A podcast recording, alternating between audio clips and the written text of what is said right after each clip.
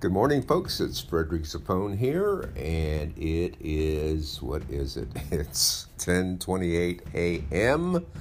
and I am guessing this is what is the date anyhow?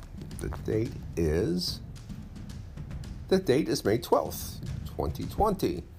In today's episode, we are going to talk about how to stop thoughts from causing you emotional pain.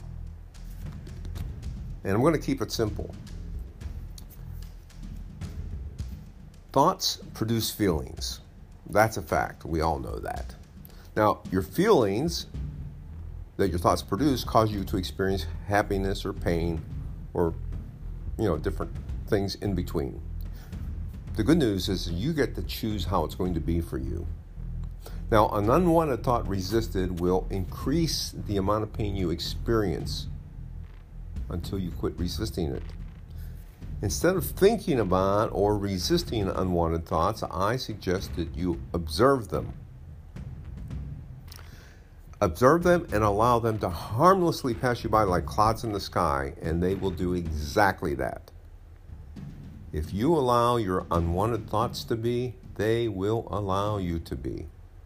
On the other hand, if you think about your unwanted thoughts, if you have conversations with your unwanted thoughts, if you resist your unwanted thoughts, if you mess with your unwanted thoughts, they will mess you up real good.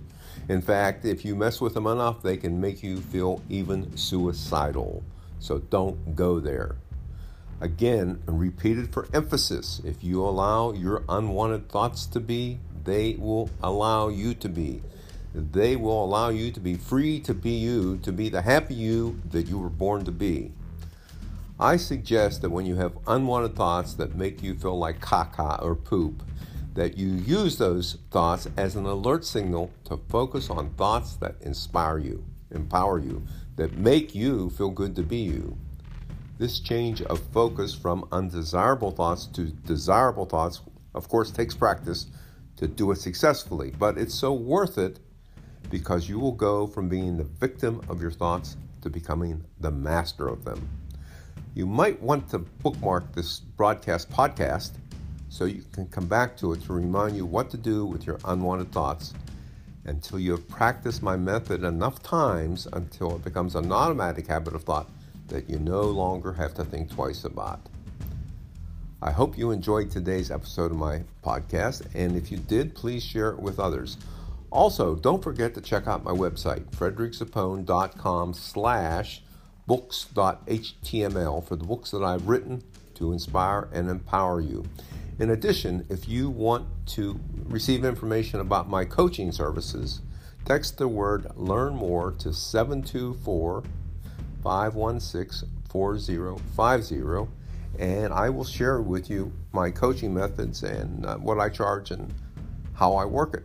Uh, this episode was brought to you by me because I don't believe at this point in having advertisers for my podcast. At some point I will, but right now I, I won't. And if I do have advertisers, they're going to be interesting advertisers who give you things of great value. Anyhow, this is Frederick Zapone for Life Insights, the hack, the hacks of life. Uh, for this episode. And until the next episode, which may be tomorrow or next week, I'm not sure. I want you to have a great day now, and I will do the same. Bye bye.